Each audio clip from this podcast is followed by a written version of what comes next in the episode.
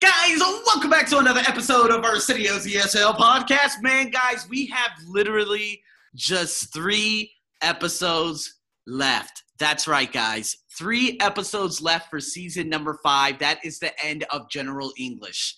Again, I'm going to be going over all the details in regards to business English. A lot of people out there, they're like, well, you know, I'm 16, I'm 17, I'm 18 years old. I don't know if I need business. Believe me, you don't understand the amount of skills needed, the interpersonal, interpersonal skills that I will be discussing. Of course, I always make things very, very exciting, anyways. So, guys, do not fear. There's going to be excellent things that you could get better at. To be honest with you, you're going to be learning a lot of life coaching and transformation coaching and personal development along with business English, right? Because obviously we're still understanding and learning the whole basis of English, but communicating with people. This is going to be vastly, vastly important.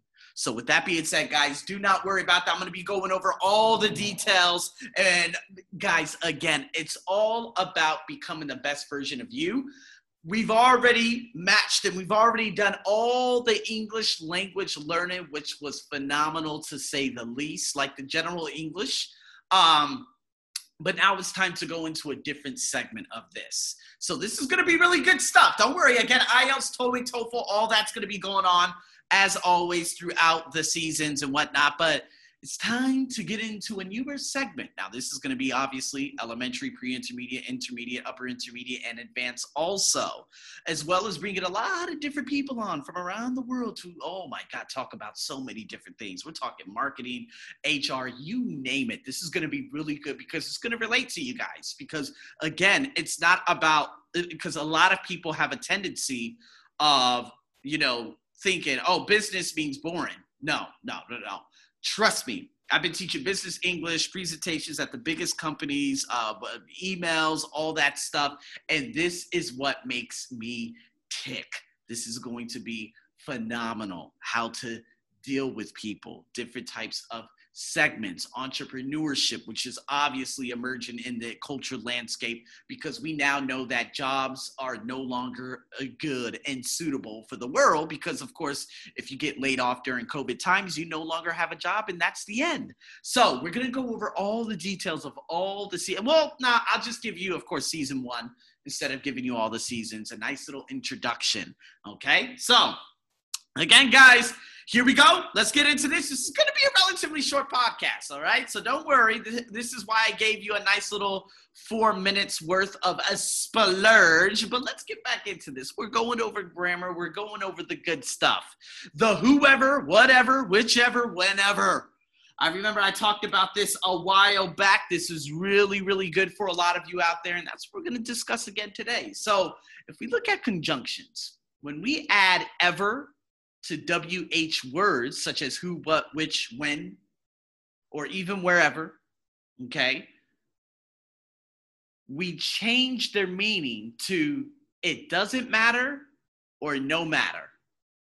So whoever, whatever, whichever, whenever, wherever, it goes from their meaning, their meaning goes into it doesn't matter or no matter.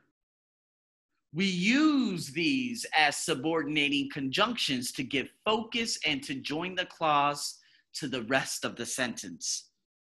So let me give you an example. Whoever is in charge needs to utilize the skill set of their team effectively. So, no matter what, no matter who's in charge, that's basically what it means. How about whatever? Whatever changes are made need to align with the budget. Right? It doesn't matter what the changes are, no matter what, no matter the changes are, it needs to align with the budget. How about whichever? Whichever option is selected, a unified team needs to be behind it. Or managers. Managers need to intervene whenever conflict arises. So, no matter when, conflicts arise, the managers need to intervene. So, what we have here is you're going to match the sentence halves. I'm going to give you the sentences one through seven and the halves, A through G. So, number one, whatever the source of the conflict, comma. Number two, you guys, go, of course, go on to the ArsenioBuckshow.com to check these out also. Number two, whoever takes responsibility for this decision. Number three, whichever option is given, precedence. Not presidents, as in a plural countable noun in terms of presidents of different countries. No, a precedence, as in P R E C E D E N C E. Number four, an opinion voiced by a large group must be heard, comma. Number five, wherever the company relocates to. I was going to say, wherever you are. I don't even know that song. Anyways, let's keep going. Number six, whenever, man, if it, I, I just, I'm not going to be able to take that song out of my head now. Damn it. Whenever managers intervene, comma. Number seven, it's unwise for team members to focus on.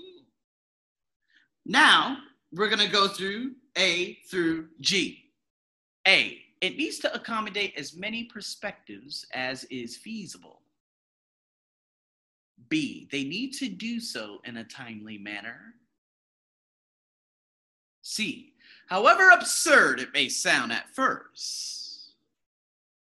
D, a swift uh, resolution must be found. Oh, I'm sorry, a swift resolution must be found. There has to be a right, a fall in the intonation. Because if it goes isn't found, that means there's going to be something added to it. Oops, sorry. E, it will need to consider the cultural implications. F, whoever is to blame for their team's shortcomings. G, needs to be willing to face the consequences.